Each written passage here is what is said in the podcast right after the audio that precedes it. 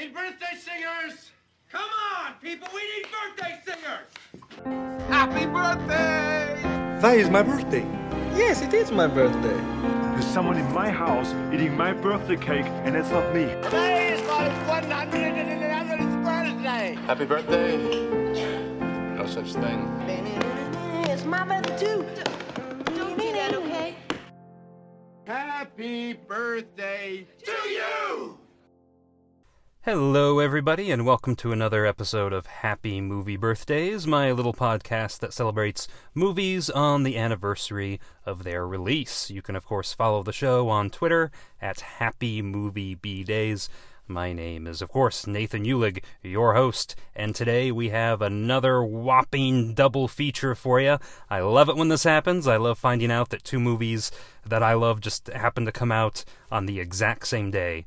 It's great stuff. So, Today, let us wish very happy movie birthdays to Honey, I Shrunk the Kids and Batman, which both turn 30 years old today. Let's kick things off with Honey, I Shrunk the Kids. I called the police. What's on your head? I was looking for the kids. Where, in a coal mine? They're in the backyard. They are? Diane, I got something real important to tell you. That is the couch from the attic.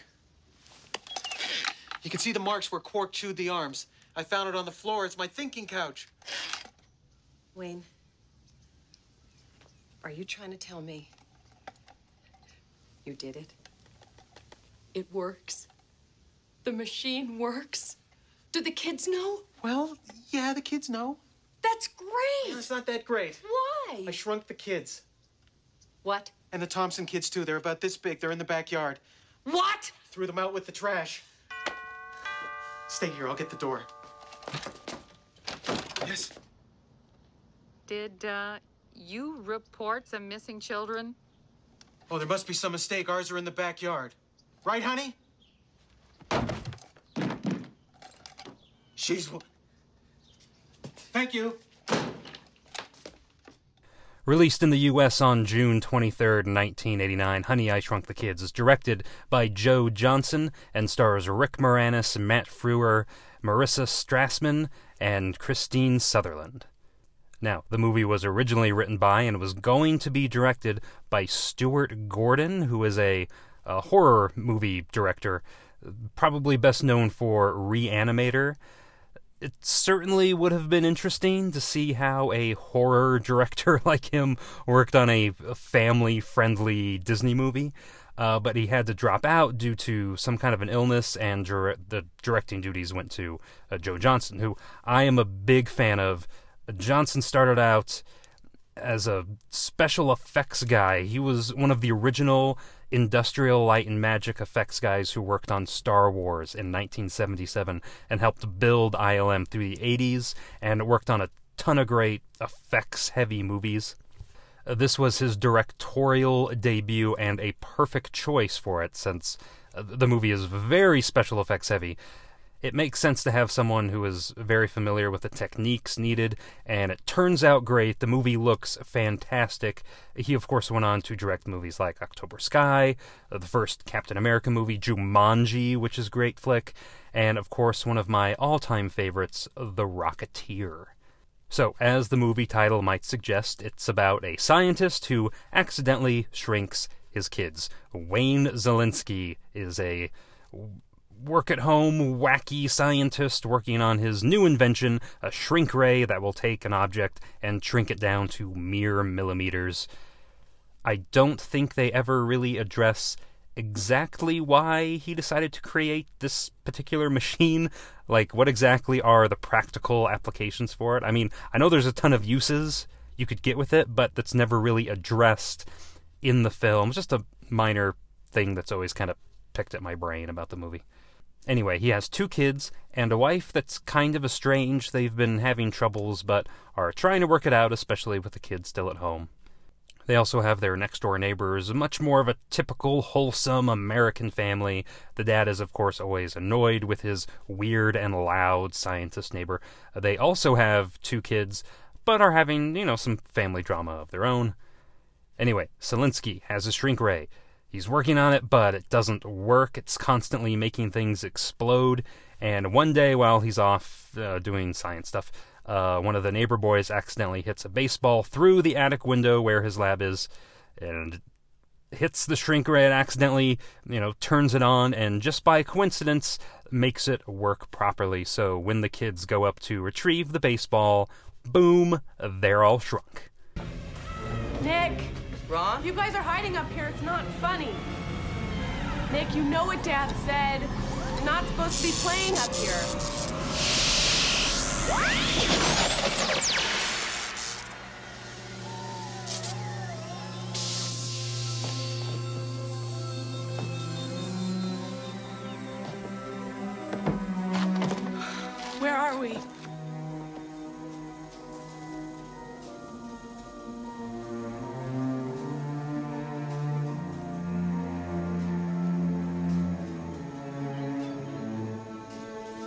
God, what happened? Amy! Russ! Amy! Nikki. Ron? Nick, what happened? We're all the size of boogers. Ah! Be quiet, Quark! Nick, what did you do? Me! It was his ball! Shut up, wimp! We have to get Dad. He'll know what to do. Now, the dad gets home, cleans up the attic, unaware that the four shrunken kids get literally swept up in his cleaning, are thrown out to the curb with the trash, and now have to make the long, treacherous trek through the backyard, back to the house, and hopefully get unshrunk. Of course, they go through plenty of scary adventures along the way. They befriend an ant, they're fighting off bees and scorpions and sprinklers and lawnmowers. It is absolutely fantastic. And while they're lost, all the parents come together once they realize what's happened. And by the time everyone gets back together, all the family's thankful not to have lost anyone. Big, happy ending for everyone. Uh, spoiler alert, it has a happy ending. A Disney movie has a happy ending. Sorry I ruined it for you. Now, it was a pretty big hit. They ended up doing a couple of sequels, which suck, and even a television show, which, from what little I've seen of it, also sucks. There was even a Disneyland attraction called Honey, We Shrunk the Audience, which sounds fun, but I never got a chance to experience it myself. I'm sure I can, you know, find a video of it on YouTube or something. Okay, guys, let's get moving. Can't be much farther. Can we sleep just a little longer?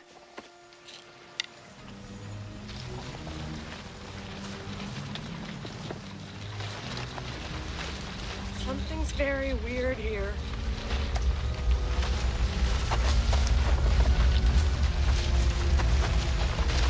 What is it? Earthquake! No worse! Lawnmower!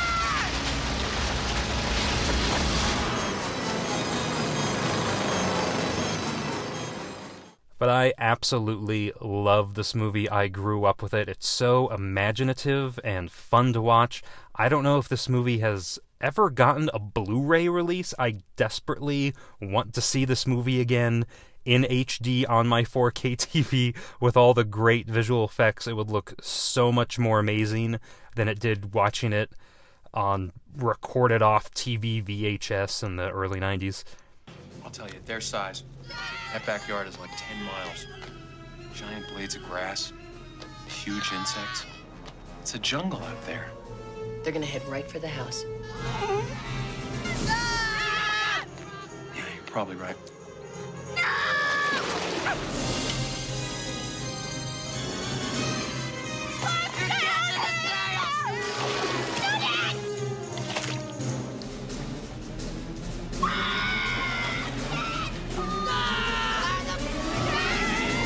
Just gotta keep our eyes open.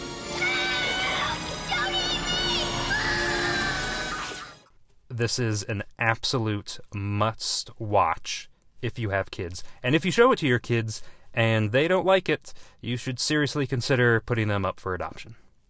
And hey, speaking of kids with no parents, another happy movie birthday to Batman, which also turns 30 years old today. Don't kill me! Don't kill me, man! Don't kill me! Don't kill me, man! I'm not going to kill you. I want you to do me a favor. I want you to tell all your friends about me. What are you? I'm Batman.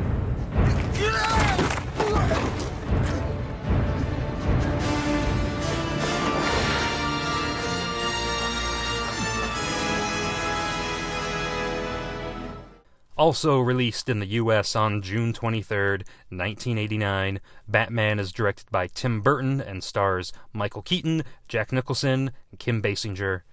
This was the first real big screen adaptation of Batman, a character that had been around for a long time. Batman as a character just celebrated its 80th anniversary, which uh, means it had to have been around 50 years when the movie came out. Thank you, math. Batman had appeared in Sunday morning serials and the famous 60s television show with Adam West, which also had its own movie, but this was the first time they had done a big Hollywood production of the character, kind of similar to what they had done with Superman about 10 years earlier.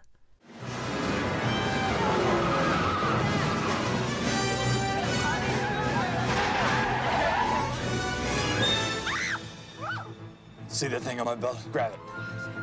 Whatever you do, don't let go.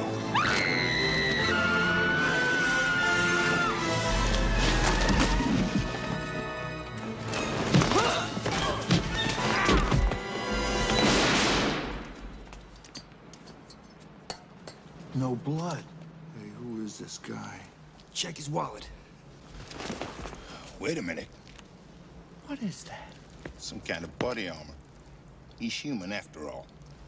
Take off the mask. Directed, of course, by Tim Burton, who had worked in animation before and directed a few live action films, most notably Pee Wee's Big Adventure and Beetlejuice. So it was clear he had an interesting visual style. He's, of course, gone on to direct many well known films, some really good, some extremely awful, but Batman, I think, is definitely in the more the top tier of his best movies. Now, top billing actually goes to Jack Nicholson, which makes sense. He's by far the biggest name in the movie. He's a huge A-lister, multiple Oscar winner, and he does a great job as the Joker, one of the great movie villain roles, not just superhero movies, but for just movies in general. Don't bother. Your life won't be worth spit! I've been dead once already. It's very liberating. You should think of it as uh, therapy. Jack, listen. Maybe we can cut a deal. Jack. Jack is dead, my friend. You can call me Joker. And as you can see, I'm a lot happier. Now, of course, being a big star, he could demand a big salary, but actually ended up uh, taking a smaller upfront fee for a percentage of the box office, which ended up working in his favor. The movie was a massive hit, so he made bank off of the movie and merchandise sales. Now, I don't know how true this is, but I've heard he also gets revenue from any time the Joker character is used in feature film adaptations. Again, I don't know if that's accurate or just a rumor, but if it is true, holy crap, that dude has tons of money. Now, Kim Basinger plays Vicki Vale, the main love interest in the movie. The part was originally cast with Sean Young from uh, Blade Runner, but right before filming started, she got in a horse riding accident and broke her collarbone and couldn't do the movie, so they got Basinger instead. It always sucks hearing stories like that, having to drop out of a film due to something completely out of your control, and then it goes on to be this massive hit. Apparently, the ho- horse riding training was for a scene in the movie, which ended up being cut from the script anyway. So, yeah, that sucks. But you know, I'd probably feel a little more sorry for Sean Young if it turned out she wasn't kind of crazy when Batman Returns was casting. Apparently, she was dead set on being Catwoman to the point of dressing in a homemade costume and stalking Tim Burton's office on the studio lot. Uh, yeah, definitely not the way to win over a director for a role. I can tell you that much. Now, the music in this movie also ended up playing a big role. Danny Elfman, who at the time was mainly known as a member of Oingo Boingo, but had done a couple of uh, movie scores. He did the score for Batman, and it's great. He's been a constant Tim Burton collaborator. Some of the work he's done since then is also just amazing. But also, there was plenty of pop songs throughout the film provided by Prince. Now, I am not a huge Prince fan. I like Prince just fine. Um, but out of his kind of discog- d- d- discography, is that the right term? Um, I'd say his songs from Batman are among some of my personal favorite. Oh, and I haven't even talked about Michael Keaton yet. Jeez. Uh, so yeah, Michael Keaton, of course, plays Batman and was uh, kind of an odd choice at the time. Uh, I mean, don't get me wrong. I think Michael Keaton is an extraordinary actor. I love his work, but when he was cast, he was really only known for comedies and you know more lighthearted kind of roles. He wasn't an action star in any way whatsoever. He had worked with Burton bef- right before this uh, in Beetlejuice, but was such a surprise choice and really shocking that the studio, you know, went with him. But hey, everything worked out in the end, except for Michael Keaton getting robbed of his Oscar for Birdman. I'm still fing pissed about that, but hey, you know, let's move on. Gotta move on. Life goes on. Let me tell you about this guy I know, Jack. Mean kid, bad seed, hurt people. I like him already. Yeah, you know, the problem was he got sloppy. You know, crazy. He started to lose it. He had a head full of bad wiring, I guess. Couldn't keep it straight up here. He was the kind of guy who couldn't hear the train till it was two feet from him. You know what happened to this guy, Jack? Well, made mistakes.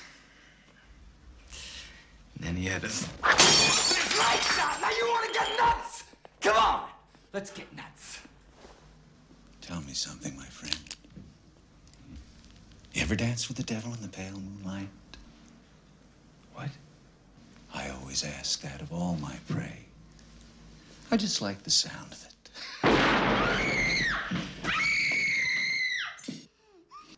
Never rub another man's rhubarb. But anyway, Batman would go on to be one of, if not Warner Brothers' biggest franchise of the, history of their studio.